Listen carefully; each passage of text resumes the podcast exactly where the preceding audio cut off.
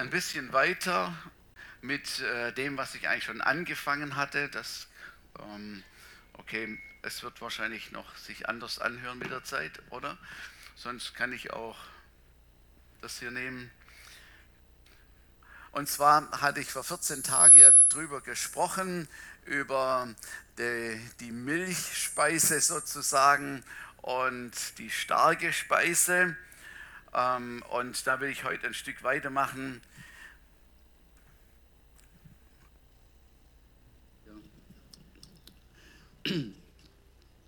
Genau, und es geht um geistliche Reife. Ein, äh, ein Thema, was äh, sozusagen jeden Gläubigen irgendwie betrifft und auch interessiert, womit wir uns beschäftigen. Und wir haben festgestellt, dass wir alle auf einem Wachstumspfad sind, dass wir unterwegs sind mit Jesus.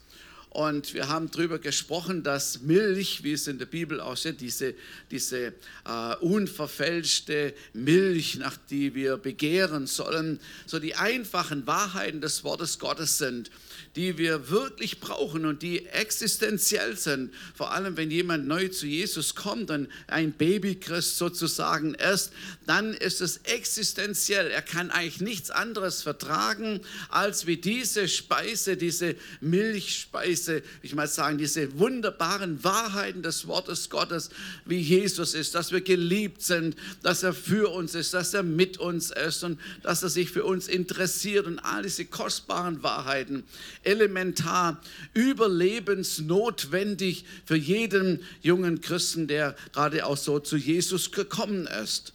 Und für die reiferen Christen, die schon ein bisschen länger unterwegs sind, ist es sozusagen die Basis, die Grundlage, wo wir uns immer wieder daran erinnern und wo wir verinnerlicht haben und wo auch wir gerne aufnehmen, gerne lesen, gerne annehmen und hören und uns darüber freuen. Nun ist es, dass Paulus in seinen Briefen an verschiedene Gemeinden bemängelt er, dass manche Christen in den Gemeinden äh, im geistlichen Wachstum nicht so richtig vorangekommen sind. Und er wollte gerne, dass da etwas sich ändert, dass sich das ändert und dass sie wachsen können. Und Paulus ist halt so, er, er, er sagt einfach die Dinge, wie sie sind und sagt, ja, eigentlich könntet ihr schon andere belehren und weitergekommen sein, aber jetzt seid ihr wieder zurück und habt nur die Milch. So, also guckt mal, dass ihr erwachsen werdet. Ich will zwei Fragen nachgehen heute Morgen. Und zwar das eine, was bedeutet geistliche Reife? Und wie wird man geistlich reif? Alles äh, Fragen, die man nicht so leicht mit ein paar Sätzen beantwortet, aber ich will ein Stück dazu beitragen. Und ich lese einen Vers aus 2. Korinther, Kapitel 3, Vers 18. 2. Korinther 3, Vers 18. Wir alle aber spiegeln mit unverhülltem Angesicht die Herrlichkeit des Herrn wider und werden umgewandelt in dasselbe Bild von Herrlichkeit zu Herrlichkeit, nämlich von des Herrn Geist. Also hier ist etwas von unverhülltem Angesicht. Das hat den Hintergrund eben ähm, das auf, auf, auf äh, das Alte Testament, wo das eben nicht möglich war, dass einfach jeder so ins Heiligtum, ins Allerheiligste oder so ging und auch nicht, dass man einfach so diesen engen Kontakt zu Gott hatte in der Zeit von Mose, da war er derjenige, der mit Gott geredet hat und er hat es dann dem Volk wieder weitergesagt und und als er da ja mal bei, bei Gott so länger Zeit war, dann hat sein Angesicht gestrahlt und er war wie eine, wie, wie eine Kerze, wie heller und helles Licht. Und, und da hat er sein Angesicht verdeckt, damit es die anderen irgendwie nicht blendet oder auf jeden Fall, äh, das war das verdeckte Gesicht. Und, und jetzt sagt hier der Paulus, dass wir alle mit unverhülltem Gesicht, wie wir sind, wir können zu Jesus kommen, wir können zum Vater kommen. Der Vorhang ist zerrissen und jeder kann zu ihm hinkommen. Das ist etwas Gewaltiges, was sich verändert hat im, im Neuen Testament. Und dann sagt der Paulus, wir spiegeln die Herrlichkeit Gottes wider. Also sozusagen das, was wir mit Jesus erleben, aus seiner Gemeinschaft heraus, in der Erfahrung mit ihm, das spiegeln wir wieder, das reflektieren wir. Man könnte ja einfach sagen, das, was drin ist, kommt raus. Also was wir innerlich eingeatmet haben, verinnerlicht haben, ist nach außen hin sichtbar. Das heißt, die Gegenwart Gottes ähm, oder in der Gegenwart Gottes erkennen wir, wie er ist und werden sozusagen verwandelt, angeregt, umzudenken, anderen, anderer Mensch zu werden. Und das wird dann von außen bemerkt. So ist es normal, wenn jemand zu Jesus kommt, dass er sich einfach mit der Zeit verändert und das auffällt und Leute sagen, boah, du bist ja ganz anders geworden, ähm, man spürt ja, was ist denn passiert mit dir. Das ist ein völlig normaler Vorgang, wie ihn auch Paulus hier beschreibt. Und je mehr wir verstehen, wie Jesus ist, desto mehr ändert sich auch unser Leben. Wir werden sozusagen verwandelt, umgestaltet in dasselbe Bild, das ist das Ziel. Und es gibt ja in der Bibel immer hohe Ziele. Ja? So die, also da ist immer Luft nach oben, kann man sagen. Also das Ziel ist, was, was der Herr vorhat oder was Jesus vorhat, dass wir werden wie er. Und auf diesem Weg sind wir dass wir werden wie er, umgestaltet in sein Bild. Noch einen anderen Vers aus Römer, Kapitel 8, 29, da schreibt auch der Paulus, denn Gott hat sie schon vor Beginn der Zeit auserwählt und hat sie vorher oder vorbestimmt, seinem Sohn gleich zu werden, damit sein Sohn der Erstgeborene unter vielen Geschwistern werde alle diejenigen, die Jesus annehmen, wir, die wir Jesus Christus angenommen haben, wir sind dazu auserwählt, das ist unsere Bestimmung, zu werden wie Jesus, zu werden wie Jesus, seinem Sohn gleich zu werden. Und das ist dann die Familie, wo er der große Bruder ist und wir seine äh, Brüder und Schwestern, wo wir zu einer Familie sozusagen zu, zusammengehören. Das ist, was, was der Herr mit uns vorhat, das ist, was Paulus hier den Gemeinden schreibt. Werden wie Jesus. Das ist das Ziel, das wäre das Ende des Wachstumspfades. Und ähm, Wahrscheinlich wird irgendwo zwischendrin Jesus wiederkommen. Und äh, je nachdem, wie weit wir auf diesem Pfad auch vorangeschritten sind, wird der Stand sein. So, wir sind uns also einig, dass wir, wenn wir mit Jesus unterwegs sind, dass wir uns auf diesem Weg befinden. Und Paulus selber sagt nicht, dass ich es schon ergriffen hätte. Auch er kann nicht sagen, jetzt bin ich soweit. Jetzt bin ich so, genau wie Jesus. Also jetzt habe es erreicht. Auch er war auf diesem Weg dahin und deswegen sind wir da in guter Gesellschaft. Das Entscheidende ist, dass wir in diesem Prozess bleiben dass wir das wollen, dass wir wachsen wollen, vorankommen wollen. Das Wort hierbei, wo da steht, umgewandelt in sein Bild oder verwandelt in sein Bild, da steht das griechische Wort metamorpho. Meta, das heißt nach und morpho formen. Das bekanntere Wort, das wir erkennen, was daraus äh, entstanden oder was damit zusammenhängt, ist die Metamorphose.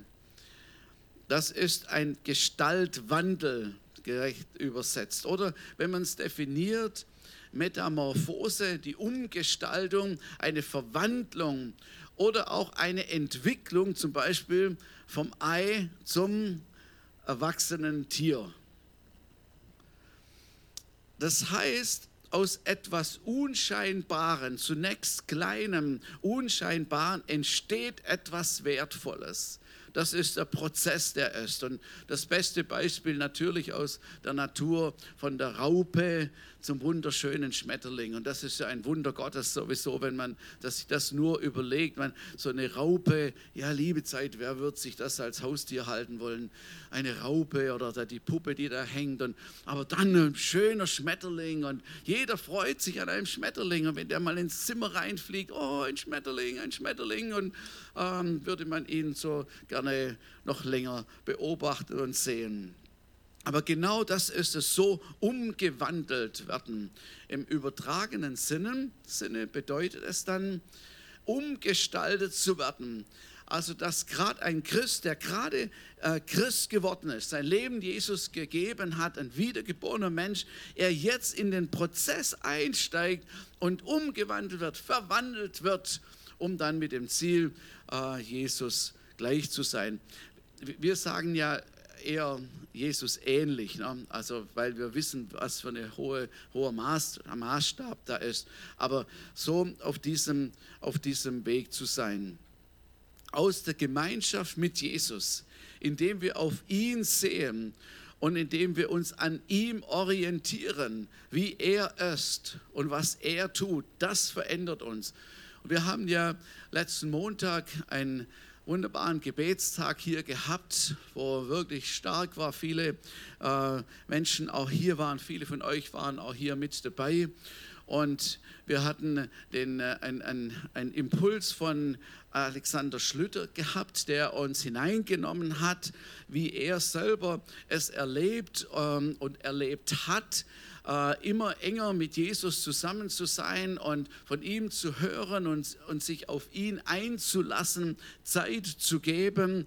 Und er hatte so den Impuls gegeben, ähm, so eine halbe Stunde mal irgendwie einfach nur so ähm, äh, nichts zu sagen und sich auf ihn einzustellen und, und zu empfangen, zu hören, was der Heilige Geist sagt. Und ich muss sagen, äh, von meinem Typ her, von meinem Typ her, ich, ich, ich mache lieber eine halbe Stunde etwas. Also wo ich denke, dass das effektiv ist oder so, fühle ich mich rein menschlich wohler, als wie einfach nichts zu machen. Und so, äh, vielleicht geht es manchem anderen auch so, für manche fällt es ganz leicht und dann habt ihr da ein, vielleicht irgendwie einen Vorteil oder ist eben leichter. Aber für mich und für alle, die so sind wie ich, dann muss man sich das wirklich vornehmen und sagen, Herr, jetzt komme ich, wir treffen uns nachher, obwohl er ja schon da ist, aber wir treffen uns und, und ich sage jetzt nichts. Und ich äh, frage nur einfach, was möchtest du mir sagen, was, äh, was steht an oder genau. Und, ähm, und dann können wir lernen und er hat uns das so wunderbar empfohlen, auch von seiner, von seiner eigenen Erfahrung her. Und ich glaube, es, es ist gut, diese Empfehlung anzunehmen und sich da vielleicht ein bisschen äh, dem nähern und so eine Gewohnheit daraus entstehen zu lassen, damit wir einfach näher bei ihm sind, dass wir bei Jesus sind, in seiner Gemeinschaft, in dem, was er ist, wie er denkt, dass wir nachvollziehen können, spüren können, wie ist er, was möchte, was liegt Jesus eigentlich so auf dem Herzen? Und vieles steht natürlich auch in seinem, in seinem Wort. Äh, da können wir das schon herausnehmen, das ist klar. Und dann können wir das auch da schon umsetzen, sodass seine Gedanken letzten Endes zu unseren werden. Und in diesem Prozess, also in dem, dass wir da Raum geben, geht auf uns etwas über. Da werden wir verändert. Und das ist genau diese Umwandlung. Es ist auch im Natürlichen so, ähm, wir werden tatsächlich beeinflusst von den Personen, die um uns herum sind. Das, das ist einfach so, ähm, ob wir das wollen oder nicht. Also mit denen, die wir zusammen sind, die wir anschauen und so, dann, dann, dann ist es einfach so, manchmal, da springen einfach Sachen über und du merkst es so, zuerst noch gar nicht. Das färbt einfach ab. Manche ziehen sich dann irgendwie gleich an, und sehen dann ähnlich aus. Oder manche, plötzlich machst du die gleiche Bewegung wie jemand, weil du es immer gesehen hast. So, der macht immer so eine Bewegung und plötzlich erkennst du und merkst du, wenn du redest, machst du auch so. hey, das habe ich doch gar nicht vorgehabt und so. Aber es heißt so auf einmal so übergegangen auf einen selber. Oder Redewendungen. Manchmal sagen Leute immer genau. Ja, genau. Ja, genau. Das ist so, so ein Füllwort, immer genau. Und du hörst das eine Weile zu und plötzlich merkst du, dass du auch genau sagst. immer genau. Also es obwohl du gar nichts, das wolltest du nicht, aber es ist einfach so übergegangen. Oder, weiß ich, wenn manche irgendwie hüsteln oder irgendwie das muss man, nee, man nimmt sich das nicht vor, plötzlich hüstelt man genauso wie der andere. Und manchmal, manchmal sehen Herrchen und Frauchen genauso aus wie ihre Hunde. Wir, habt, können, wir, können wir können wir da mal diese Bilder äh, zeigen? Auf die will ich auf keinen Fall. Ja, ja. Ich sage nur, die linke Person, das ist der Mensch. Das nächste.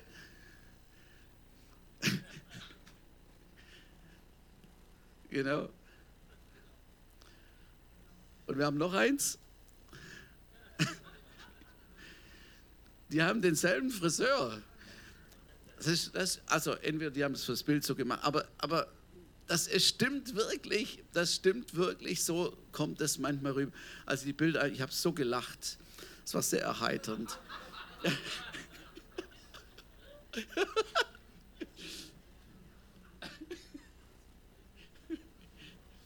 genau.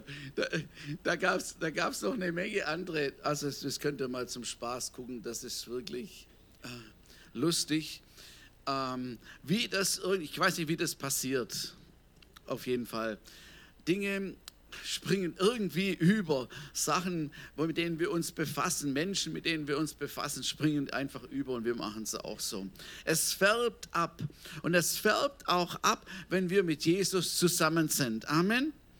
Das merkt man auch. Also ich, ich glaube, manchmal fallen Menschen auf, die einfach so eine total enge Beziehung zu Jesus haben, so, so erstaunlich eng, so einfach so super eng mit Jesus. Und du merkst einfach, die sind irgendwie besonders. Es ist irgendwie, die gehen manchmal Dinge anders an.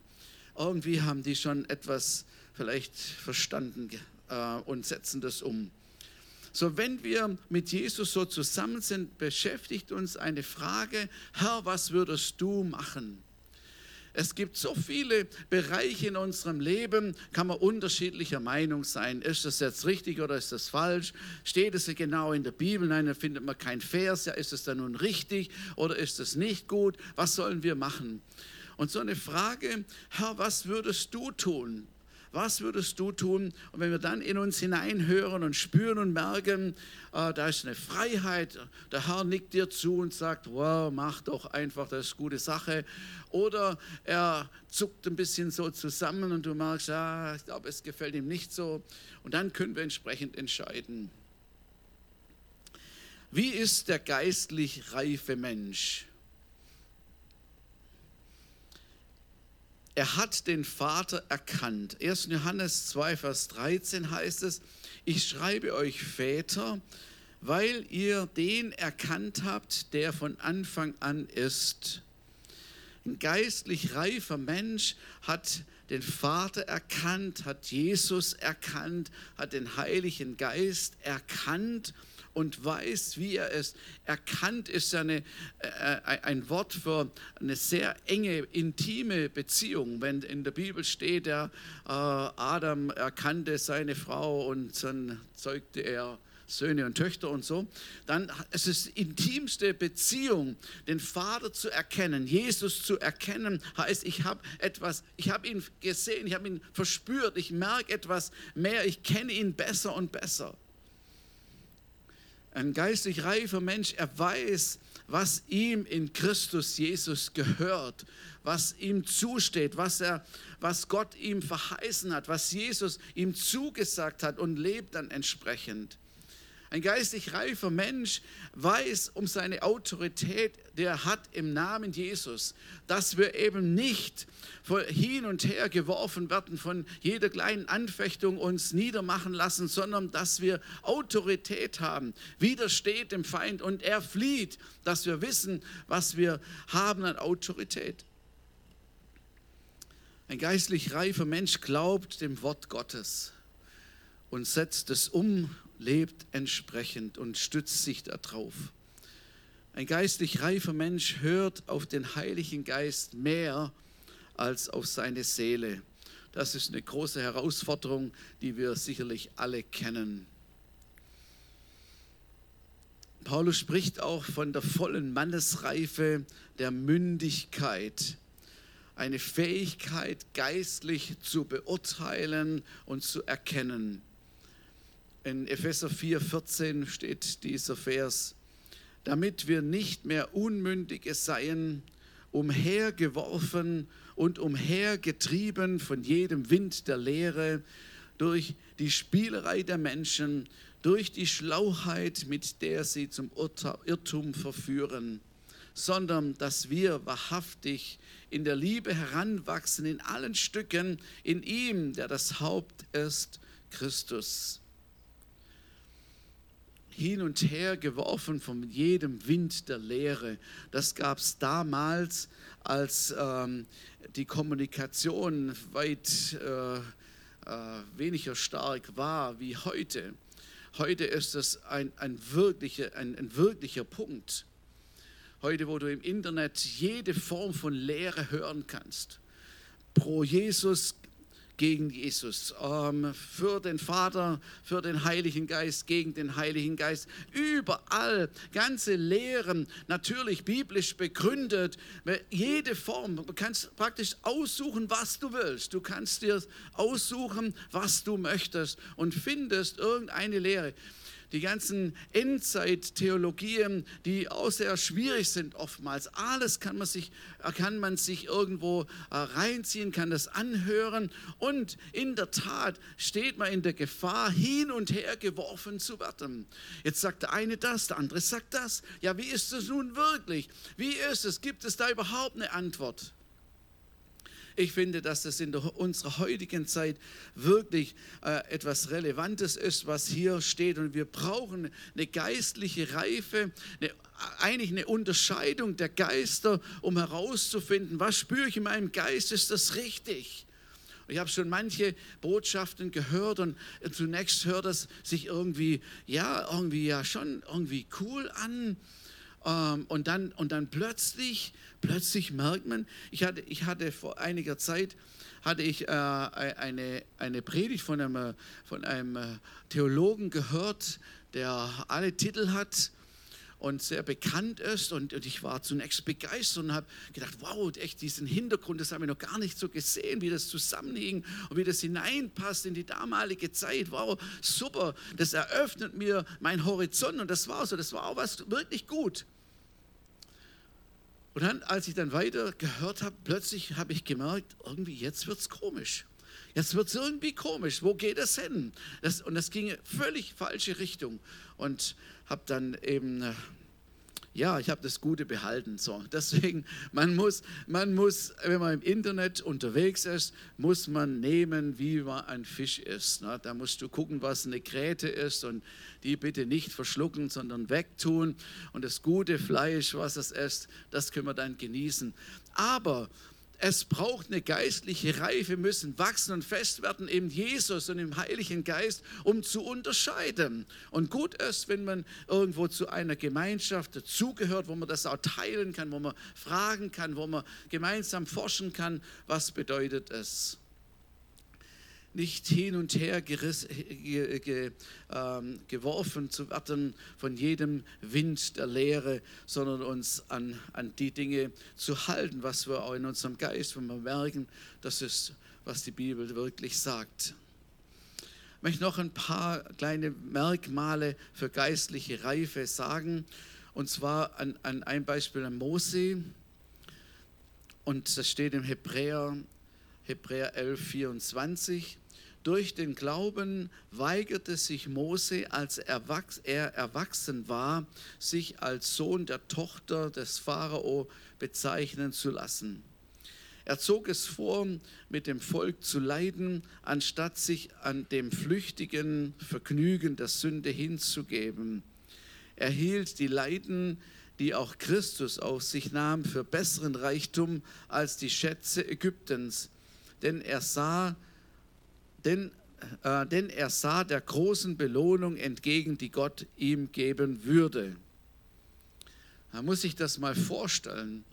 Mose als ein Sohn der Tochter des Pharao genannt. Mit allem, was man sich denken kann, hat er genossen. Allen Reichtum, alle Art von Ausbildung, privilegiert in jeder Hinsicht. Und dann trifft er eine Entscheidung, ich will zum Volk Gottes gehören, ich gehöre zum Volk Gottes und ich will mich dazu stellen. Und hat es dann eben auch so getan. Also er hat, er hat äh, gegen, kann sagen, gegen sein Fleisch, das, was so schön sich anfühlt und was man genießen möchte, so hat er dran gegeben. So die Thronfolge, den Reichtum, die Ehre, Ansehen.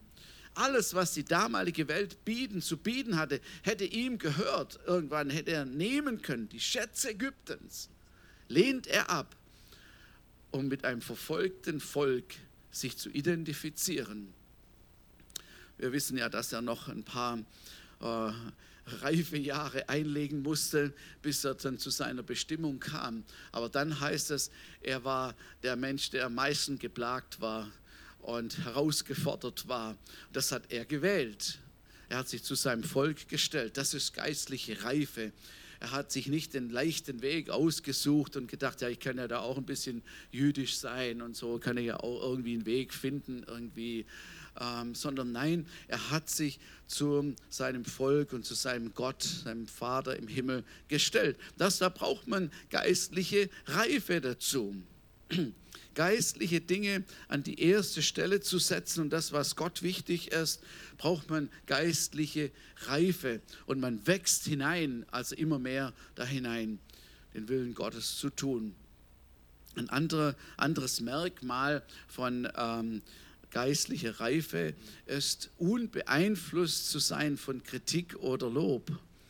1. Korinther 4, 3 da schreibt der Paulus, und wir wissen, dass Paulus äh, ein, ein, ein wunderbarer Lehrer war, ein Apostel, der vieles für das Reich Gottes gemacht hat, aber er war auch umstritten. Leute mochten ihn nicht, Leute haben schlecht über ihn geredet und, und wollten ihn eigentlich weghaben, wollten ihn nicht hören. Und also es, wenn, wenn man das so liest in den Briefen, dann kriegt man ein bisschen mit, dass er nicht nur einen einfachen Stand hatte. Und er schreibt, äh, mir aber ist es das Geringste, dass ich von euch oder von einem menschlichen Gericht, Gerichtstag beurteilt werde. Ich beurteile mich auch selbst nicht, denn ich bin mir keiner Schuld bewusst, aber dadurch bin ich nicht gerechtfertigt.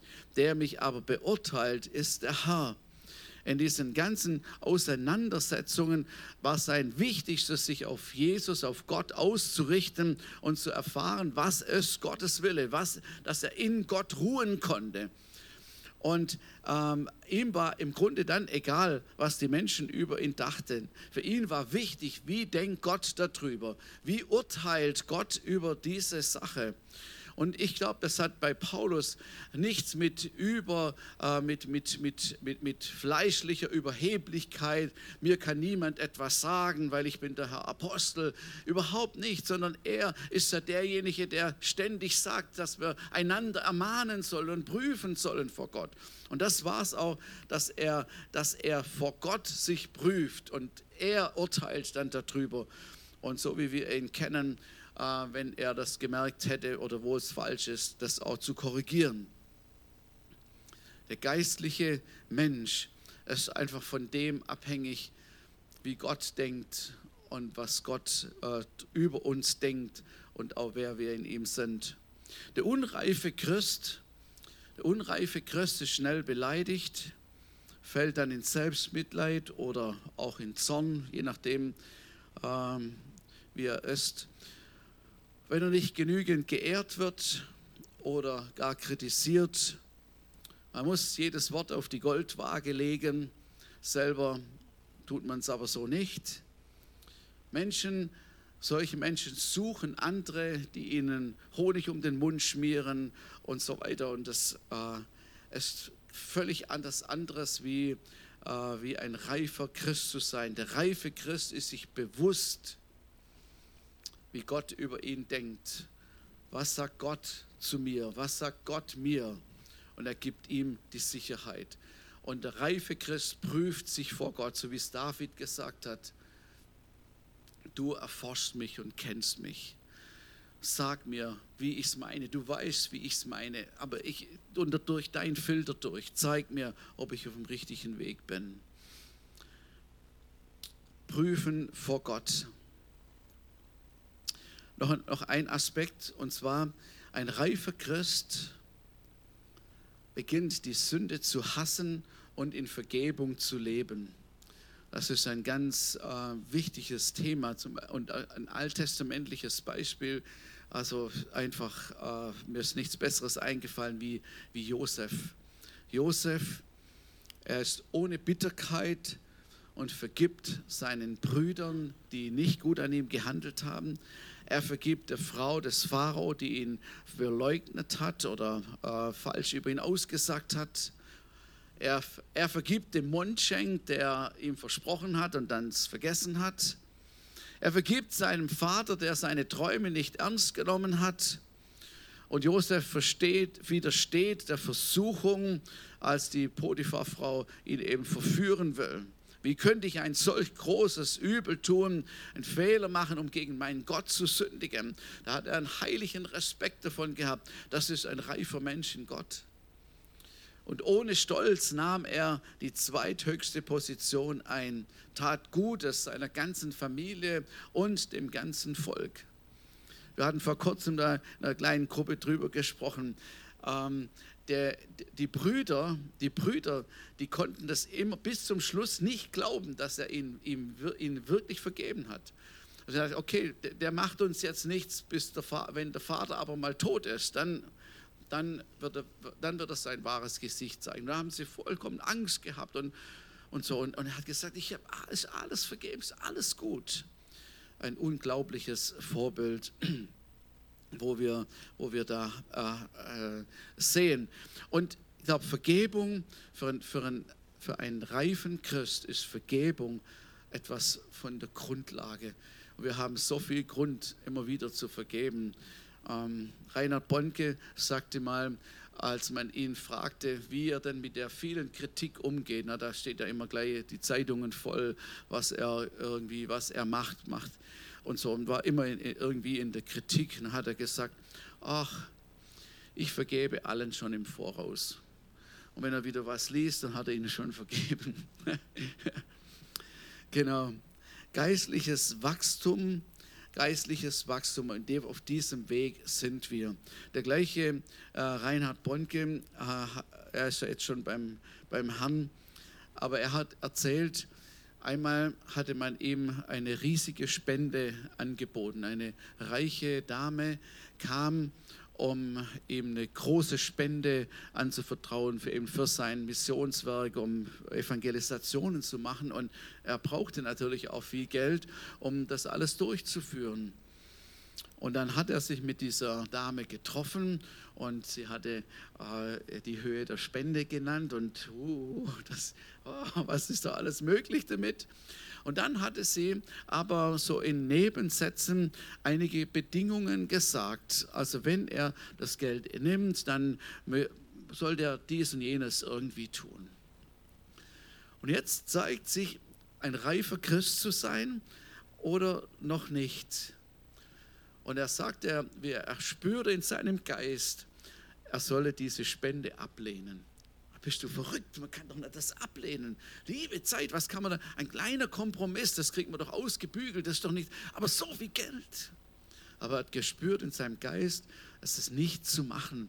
Und er hat dann eben das abgelehnt und ähm, hat dieses Geld von der Dame nicht bekommen, aber Gott hatte ja andere Möglichkeiten und andere Quellen, um das zu versorgen.